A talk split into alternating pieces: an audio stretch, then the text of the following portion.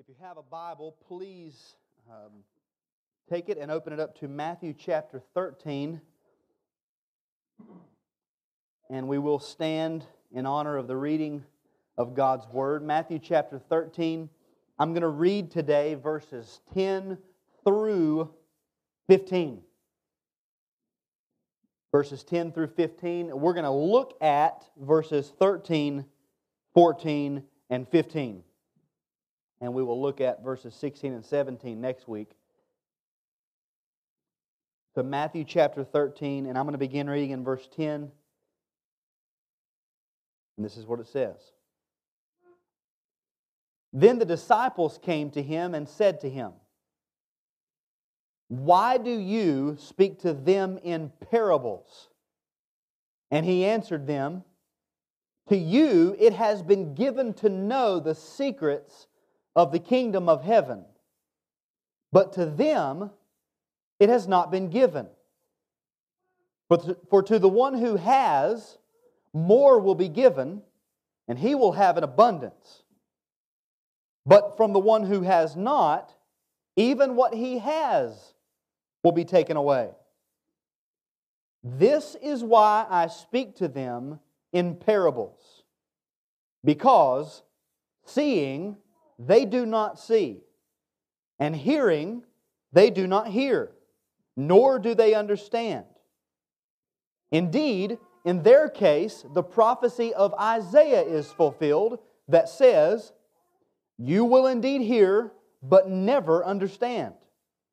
You will indeed see, but never perceive. For this people's heart has grown dull, and with their ears they can barely hear and their eyes they have closed, lest they should see with their eyes, and hear with their ears, and understand with their heart, and turn, and I would heal them. This is God's word. Let's pray.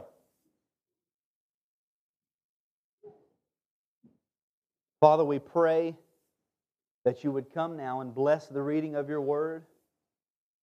And we ask that you would please visit with us and bless this time as we unpack these verses. I pray that you would help me to speak clearly and to teach clearly.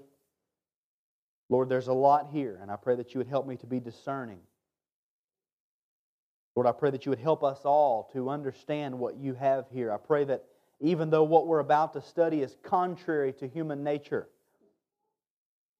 I pray that you would help us to humble ourselves. Lord, I know that if, if we were all allowed to invent our own God and we were allowed to write our own copy of the Holy Scriptures based on our own God, we would not include a passage like this. And we would not include a prophet like Isaiah. And we would not give Isaiah words to speak like this, but that's why we are not God and you are. And we thank you that you are God and we are not. And we ask that by the power of your Spirit, you would help us to understand. Lord, I pray that if there would be one here today who is not a Christian, I pray that you would um, humble their hearts. I pray that you would open their eyes to understand the truth of the gospel. Because that is your work. It's not our work. Lord, I, I simply uh, want to proclaim the truth. And so I pray that you would do that. And for the Christians who are here, Lord, I pray that you would strengthen us. I pray that, that the truth that we're about to understand would be, uh, would be something that undergirds and upholds and supports everything that we believe. That would be something that we could lean on and trust in when times are difficult or when we proclaim the gospel, when we share the gospel with our friends and our family and our coworkers or, or a stranger on the street and, and there is no positive fruit. Well, we can take comfort in that because you are ultimately in control of the response. And so we pray that you would use this time to strengthen us. Lord, I pray that you would strengthen your church all over the world as, as, as she gathers as your bride to be purified by the washing of, of the water of the word today. Help us today, Lord. In Jesus' name we pray. Amen. You guys can have a seat.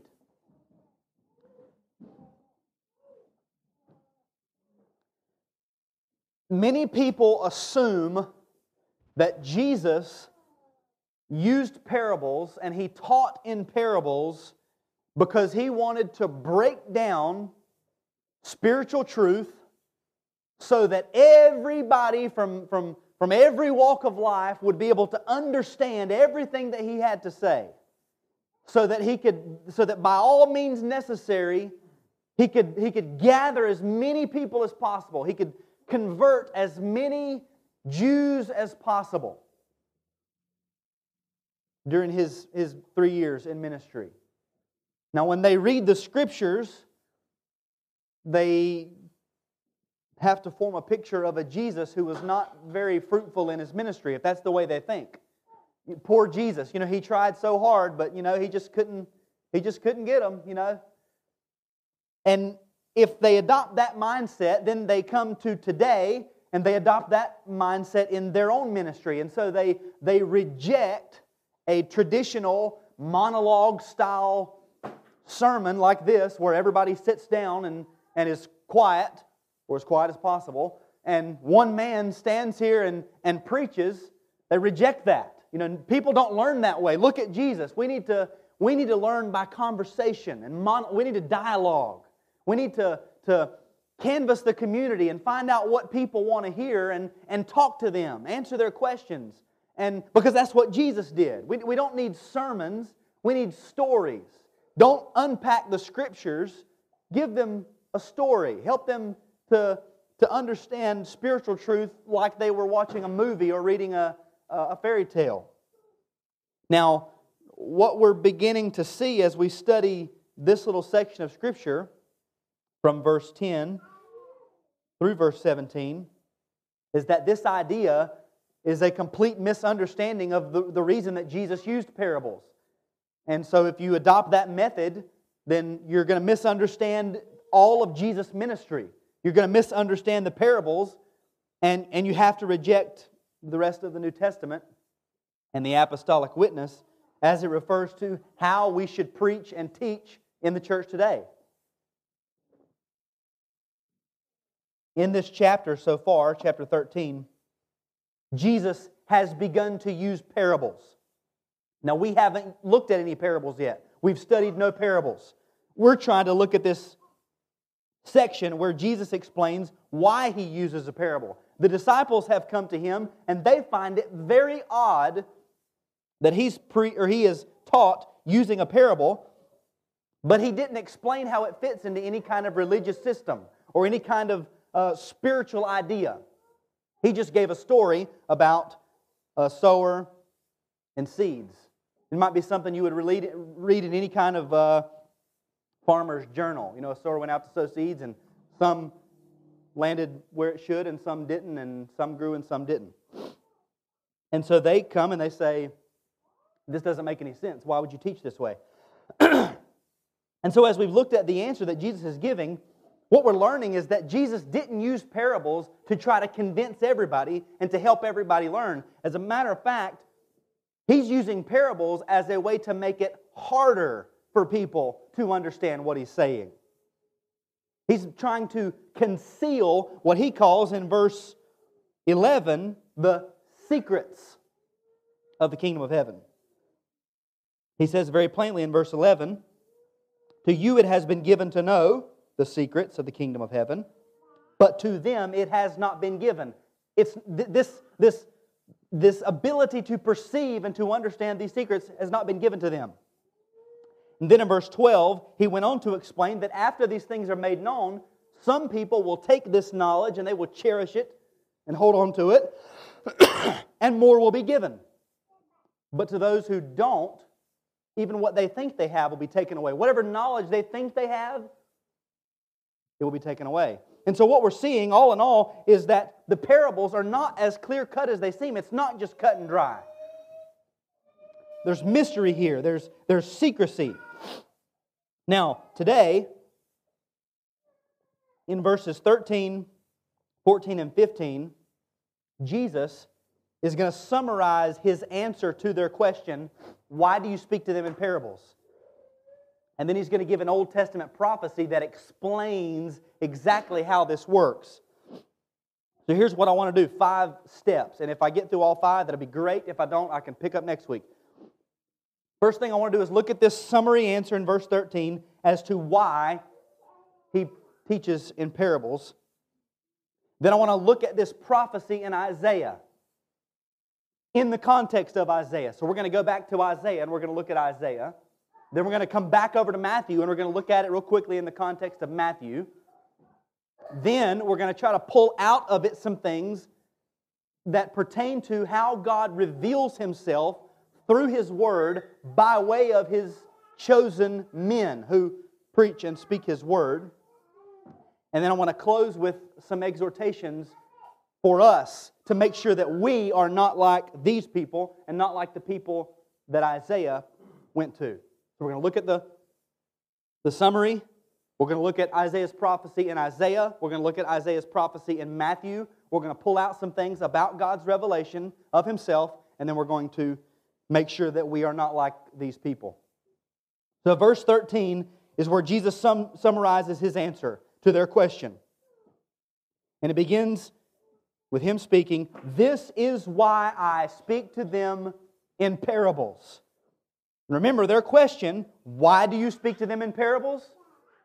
Now, this is why I speak to them in parables. He is giving, this is just flat out. Up until this point, he's kind of been just teaching them some things about revelation. And now he's going to just give it to them. Now, remember, when they said, Why do you speak to them in parables? What they mean is, why do you speak to them in half parables?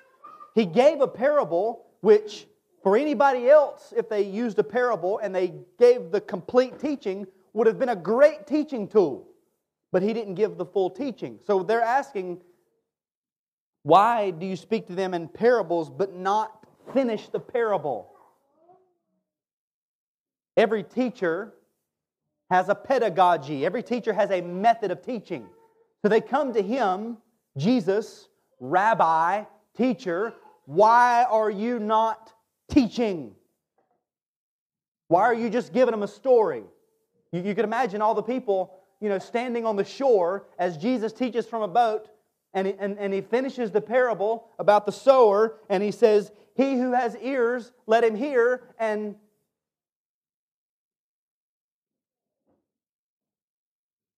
Okay?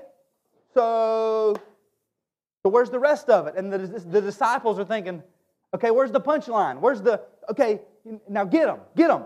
And that's it. There's nothing. So, there's, so they come together. One of the other gospels says they, they come to him alone. And they, they, they say, you know, why are you speaking to them in parables? Why aren't you being a little more clear? Jesus, teacher, rabbi, this is your job to teach. And here he's going to say, This is why. I'm, gonna, I'm just going to give it to you straightforward. This is why, for them, all those people on the shore, it's in half teachings. He says, Because seeing, they do not see, and hearing, they do not hear. Now, there's an obvious wordplay here when you read this. when you read this, you, you know that there has to be an obvious difference between seeing and seeing and hearing and hearing because seeing they do not see and hearing they do not hear. He's saying they are seeing and they are hearing, but they're not hearing and they're not seeing. What Jesus is, is describing here is the difference between outward reception or, or physical reception and inward digestion or, or spiritual reception. They're seeing with their eyeballs and they're hearing with their ear holes, but they're not taking it in inwardly. That's what he's saying. See, these people that Jesus is addressing, they had most definitely seen. I mean, we just flip back a couple pages to chapter 9 and chapter 8 and see all of the things that they had seen, all the miracles, healing the leper, you know, um, healing the, the deaf and the blind and calming the storm and raising the dead, all these things that they had seen with their own eyes. They had taken in these events through their eyeballs, into their optic nerves, and flipped it over into their brain. They had seen it. There wasn't a problem with their physical eyes. The problem is, Jesus says, seeing they do not see. This is, this is spiritual, inwardly, spiritual sight. The eyes of their souls were not able to process what was happening. They were, they were spectators. They were just watching something, but they weren't able to make a spiritual connection. Just like watching something, watching a war on a, a movie, or watching a battle scene. You're not afraid. You're not scared. Now, sometimes we get pulled into a, a good movie, a good scene, but we're not actually afraid for our lives because we're not there. There's a, a disconnect. They were seeing, but they weren't actually seeing, they weren't connecting. They had heard many things physically with their ears. They had heard the preaching of John the Baptist out in the Judean wilderness repent, make straight the way of the Lord. They heard him, he was there. They went out to see him because he was preaching. They heard him. They heard the Sermon on the Mount when Jesus preached. And when he got done, they could tell by what they had heard this man has an authority when he preaches that's not like anything we've ever heard. They knew it was different. They heard when, when the scribes and the Pharisees would come to Jesus and they would try to catch him in a, in, in, a, in a falsehood or try to twist up what he was saying or try to accuse him of something, they heard Jesus just blast them with infinite wisdom and just shoot them down. They heard it. Their physical ears took in the sound waves. They had heard, they weren't deaf. The problem was hearing they did not hear inwardly, spiritually, in their, in their souls.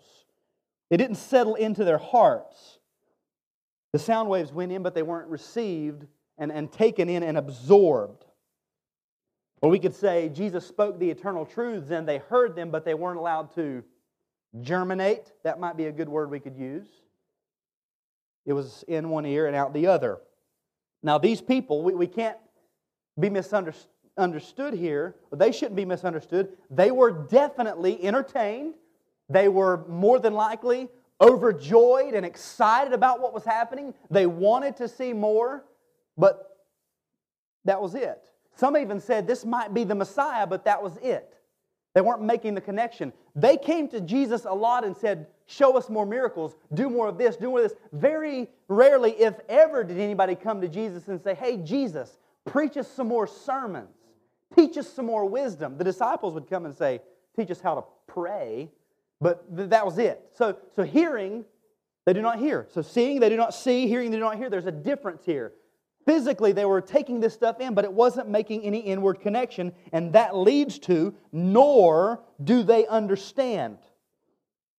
Now, the word to understand here means to bring or set together.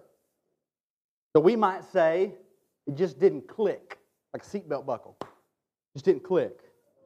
So whatever was already going on in their minds and their hearts spiritually, what they had been taught, what they had read, and what they were seeing and hearing in Jesus, it just didn't add up. It didn't click. It's like a puzzle. They just they weren't able to put the pieces together. It's like two different puzzles.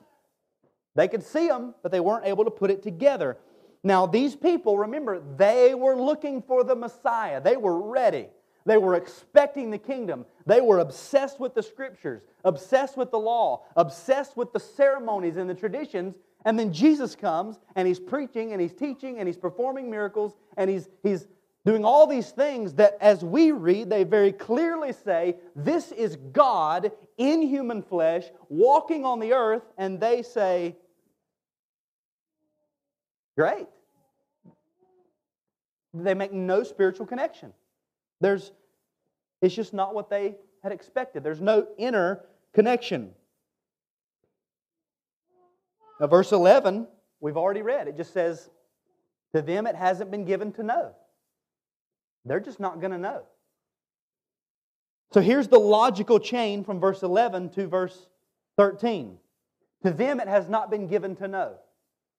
God is sovereign and He has chosen these people will not understand.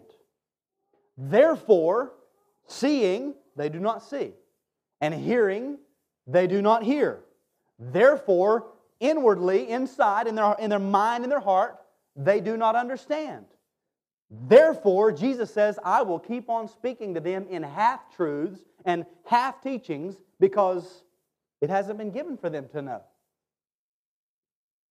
And that's it. That's, that's what he says. It hasn't been given for them to know. Therefore, seeing they do not see, hearing they do not hear, therefore they do not understand, therefore I teach them in parables and do not explain what I'm saying. Now, are we to assume, when we read this, are we to assume that God in eternity past was sitting there with the Father and the Son, however that would have looked or been, flipped the proverbial coin, flipped it over, you know? Hmm, okay. These people will not be able to hear. They are damned forever. These people, they will be saved. They will be my chosen just by sheer chance. Is that how God done things? And therefore, these people that Jesus is teaching just won't be able to understand? And the answer is, of course, no. Now, how do we know that? Well, number one, God does nothing by sheer chance. God flips no coins. Ephesians 1 says he does all things according to the counsel of his will. In love, he predestined us to adoption as sons. So, so it's not that he flipped a coin. It's not that he looked down the halls of time and saw who would believe. He chose us in him before the foundation of the world, but it was not by chance. But it was also, well, he goes on. In verse 14, he uses a prophecy from Isaiah. And this prophecy comes in to undergird what he's teaching us here and to explain what's happened to these people so that we don't have to wonder, man, that's just not fair. That God would just say, sorry, you're not going to understand. And we just say, well, that's, that's not just, that's not fair. And once we understand the prophecy in Isaiah, then we'll understand what's happening here. So, he says in verse 14, indeed, in their case, the prophecy of Isaiah is fulfilled. So let's turn to Isaiah chapter 6. Isaiah chapter 6. And I want you to see this with your eyes because this is a very important part of Scripture. Isaiah chapter 6. While you're turning, I'll just give you a little background and, and kind of filler information about what's happening here in the book of Isaiah. As with all of the history of the Hebrew people, they were obedient and then they were rebellious, and then they were obedient, and then they were rebellious, and they were obedient and, and mixed in and out of, of all of their history, and, and at all times there were always rebellious, idolatrous people, and then there were some good people all the time. During the reign of King Solomon, God comes and he says, I'm going to break this kingdom in half. And so the kingdom divides into the northern kingdom of Israel and the southern kingdom of Judah. Now, the northern kingdom of Israel was much more wicked and idolatrous than Judah, but they were both idolatrous. And they both brought in pagan gods. They just went to the other nations, brought in their gods, and set them up in the temple. The Ashtaroth and the gods of the Moabites and the Ammonites, they just brought them in and, and worshiped foreign gods right out in the open. They were not afraid. So they were both wicked, Isaiah comes as a prophet to the southern kingdom of Judah. Now, after Isaiah's ministry, you had King Hezekiah, who was a good king. You had Manasseh, who was a terrible king. You had Amon, who was a bad king. Josiah, who was a good king. Now, Josiah made many great reforms, but God came and he said, Sorry, it's too late. They've already been too bad. They're going to be punished. So after Josiah, there were four more bad kings, and then Judah is taken off into exile. So this is where Isaiah comes. He comes into the midst of this people who are terribly just filled with and, and infiltrated by and consumed with pagan idolatry.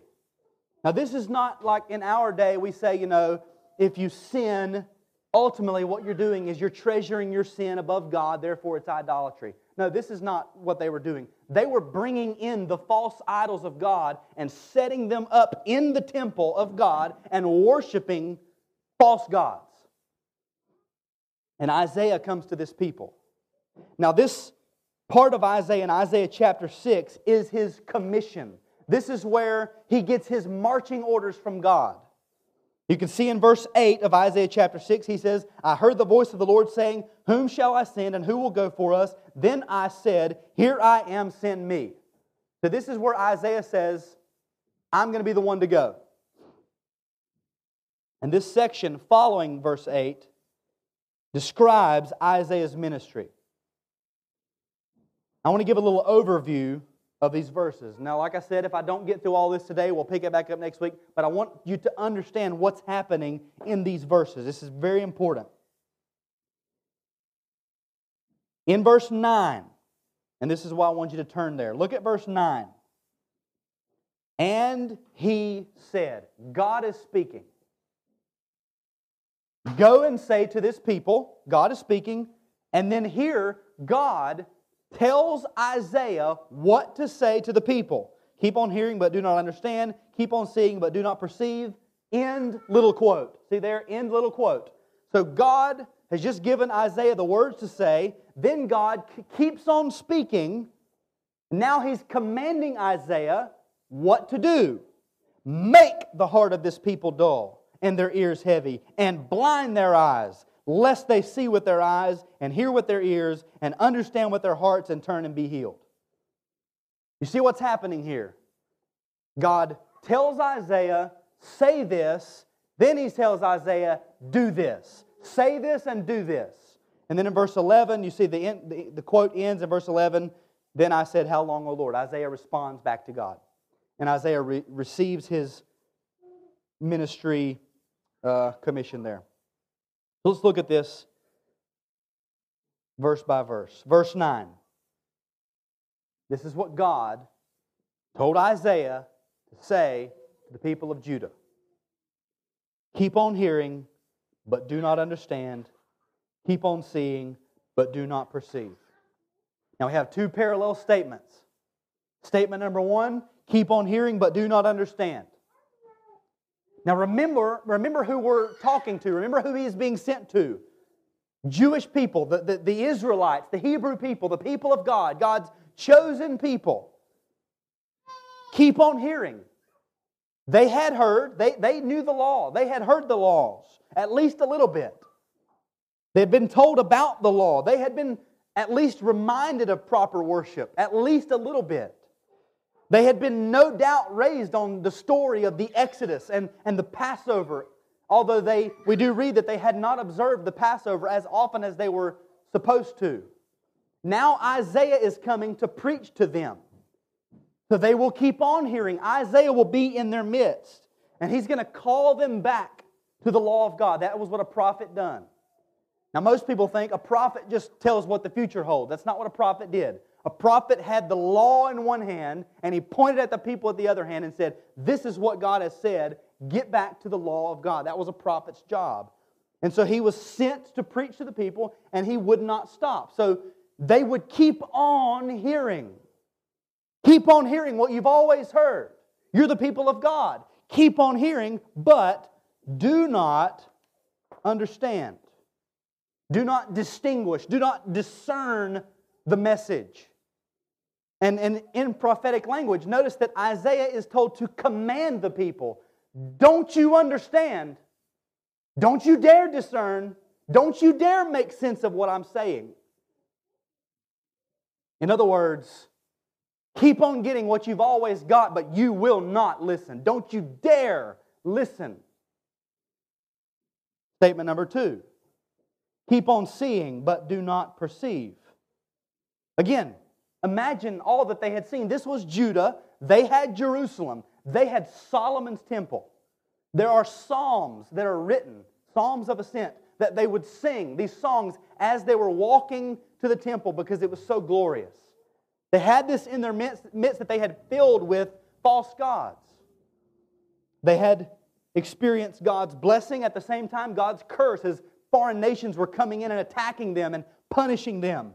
They hadn't seen these things, and Isaiah says, Keep on seeing. I will be in your cities. I will be walking around. I will be naked with my shoes off for three years in your midst preaching.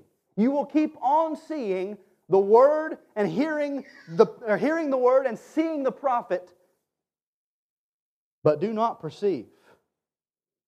The word perceive here is yada, to know intimately. Oftentimes in the Old Testament, used for sexual intimacy. They would not be able to come to a true, intimate understanding of the message. And again, the, the, the language here is do not perceive, do not understand what I'm saying. Keep on listening, keep on hearing what you've always heard, but don't you dare perceive what I have to say. That's what Isaiah was to tell the people. Now, it would not have happened this way, but just picture a prophet going and all the people are gathered and he says, Hear ye, hear ye, thus saith the Lord. Here's his message. Keep on hearing, keep on hearing all you've ever heard, but don't you dare understand what he has to say to you. He drops the mic. Mic drop. That's, that's kind of what's being said here, okay?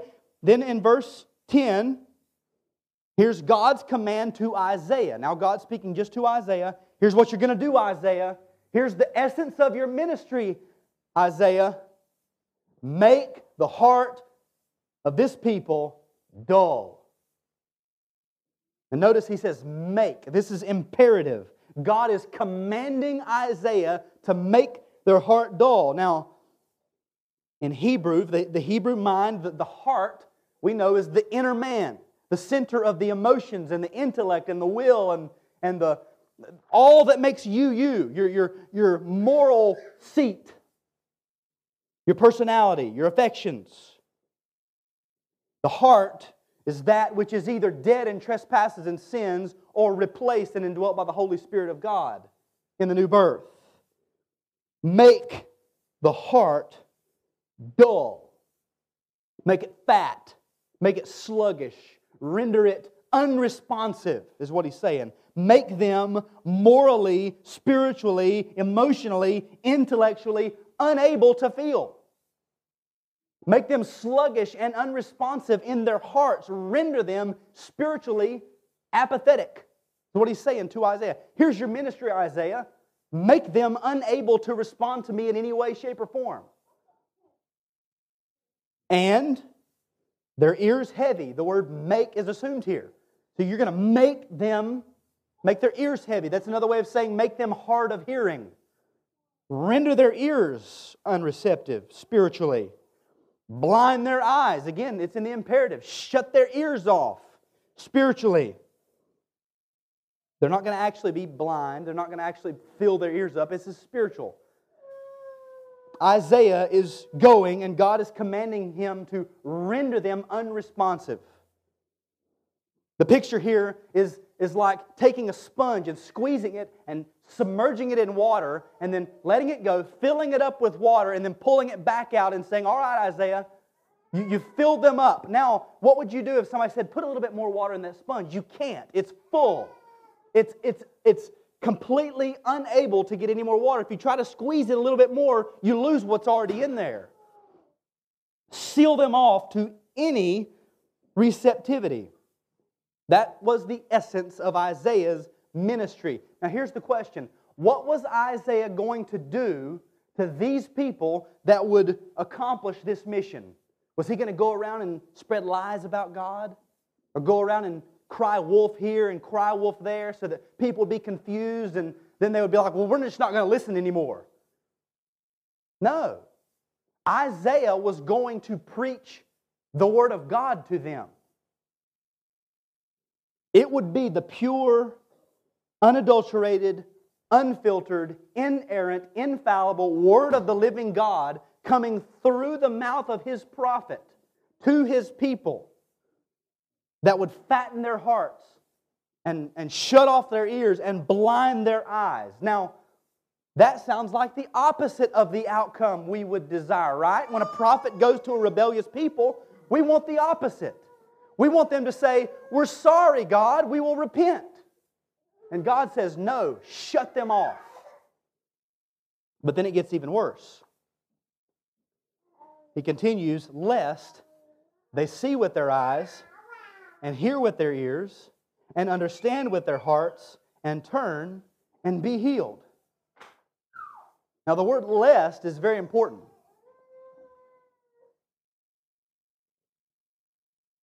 We might use the word unless. We use this word when we're, when, when we're trying to prevent something that is theoretically possible. So, what God is saying to Isaiah is Isaiah, go to this people, preach to this people, preach the word of God to this people, shut off their ears spiritually, blind their eyes spiritually, fatten their hearts spiritually, because if you don't, there's a good chance they might see and hear and understand and turn and be healed. Now, if you don't believe that God does whatever He wants with whomever He chooses, I don't know what you do with a verse like this. You have to just take it out. The Lord does as He pleases among the inhabitants of the earth, and none can stay His hand or say to Him, What have you done? So Isaiah's ministry from the very outset would be one that would fatten hearts close spiritual eyes and shut up spiritual ears. He was sent to a people who were hardened already. They were already idolatrous. And his preaching, whether he was prophesying the destruction of the city, prophesying the destruction of Egypt or Moab, or whether he was saying the Messiah is going to come, or whether he was saying, uh, whether he was teaching about the, the suffering servant in Isaiah 53, no matter what he was preaching, his preaching would only serve to harden them what God is saying from the very outset of his ministry is there will be almost zero positive fruit. And those people would eventually be taken into exile, and only a remnant would return. Now, turn back to Matthew. When we turn back to Matthew, Jesus says, in their case, the prophecy of Isaiah is fulfilled. The same prophecy being fulfilled in the people of his day. As it was in the southern kingdom of Judah, so it is with the people of his own day. But now it's not Isaiah preaching, it is Jesus Christ, the Lord of glory, who has come in human flesh and is teaching them. And these people, they've put away the foreign gods. They're not caught up in pagan idolatry. They are obsessed with worshiping God based on the scriptures. They're obsessed with ceremonial worship.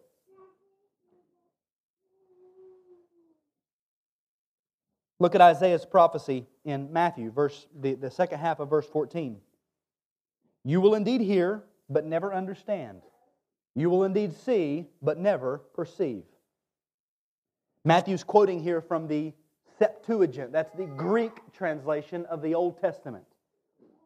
And what he says, what he describes, is the case of the majority of those who heard the parable that day as Jesus taught.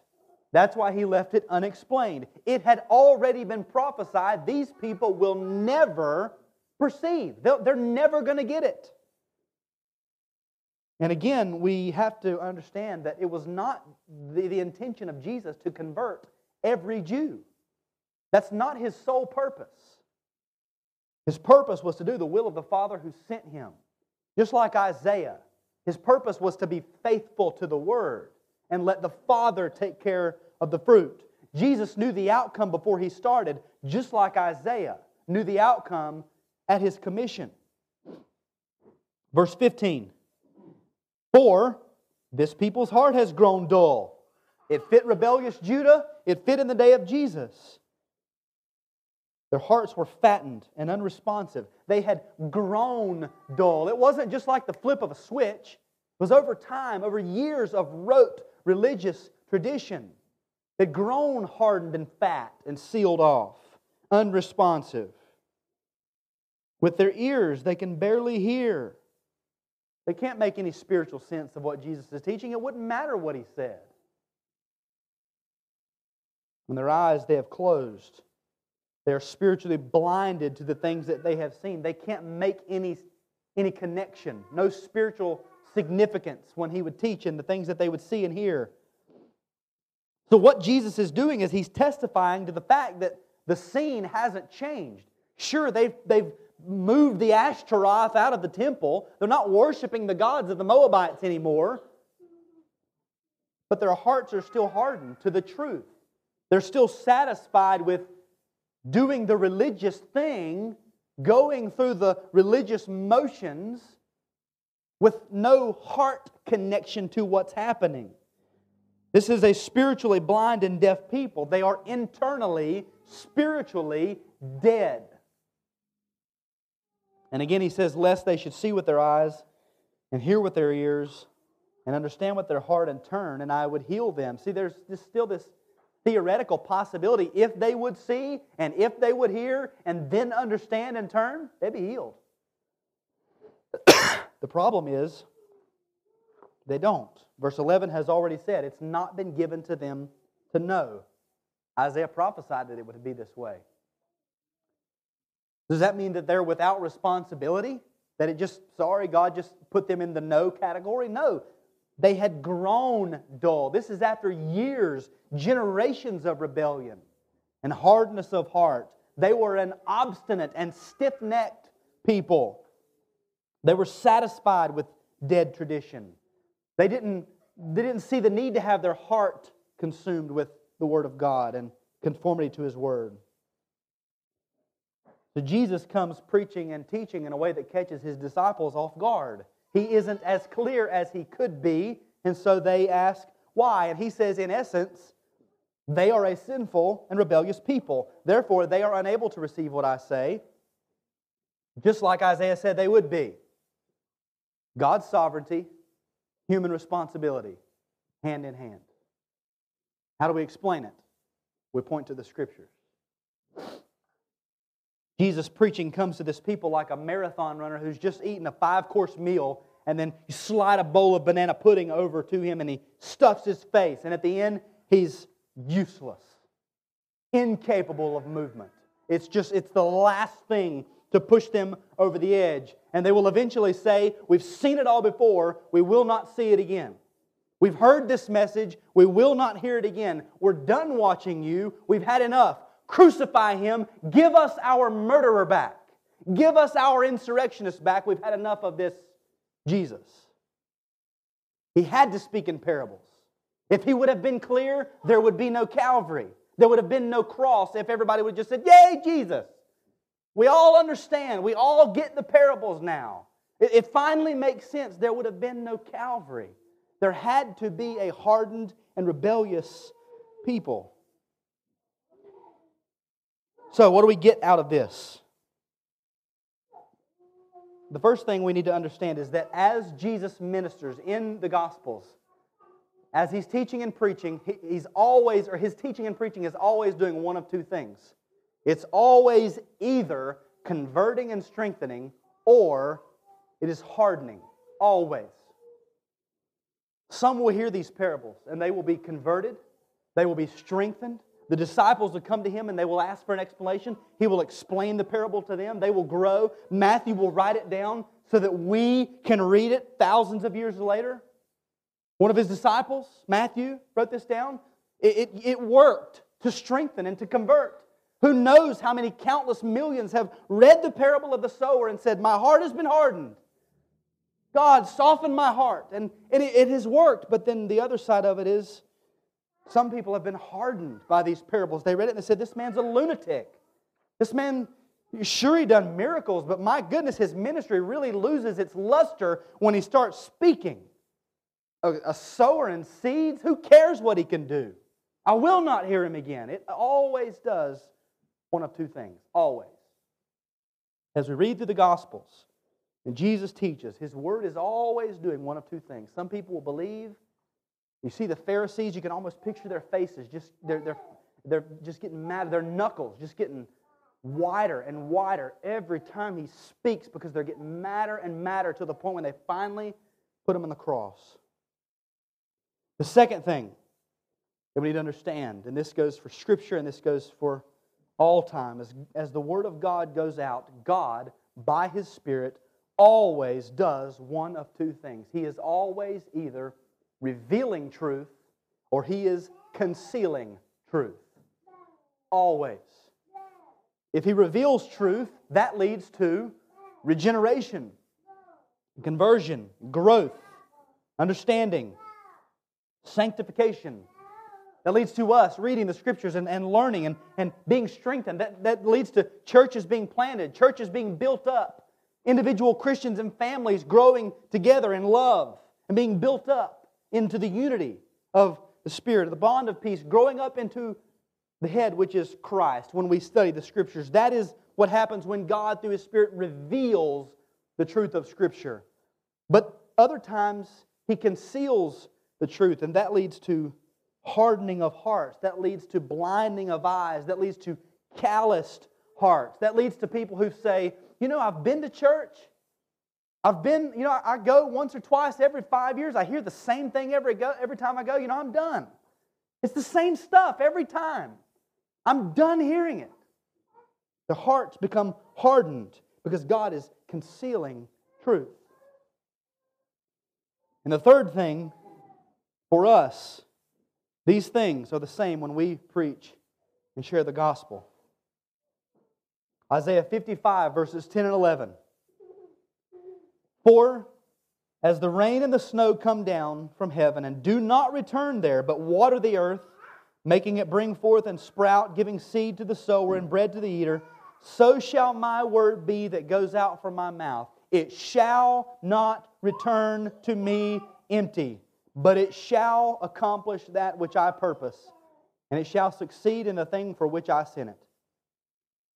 Notice it says, that which I purpose, the thing for which I sent it. See, it is not always our goal that is God's purpose.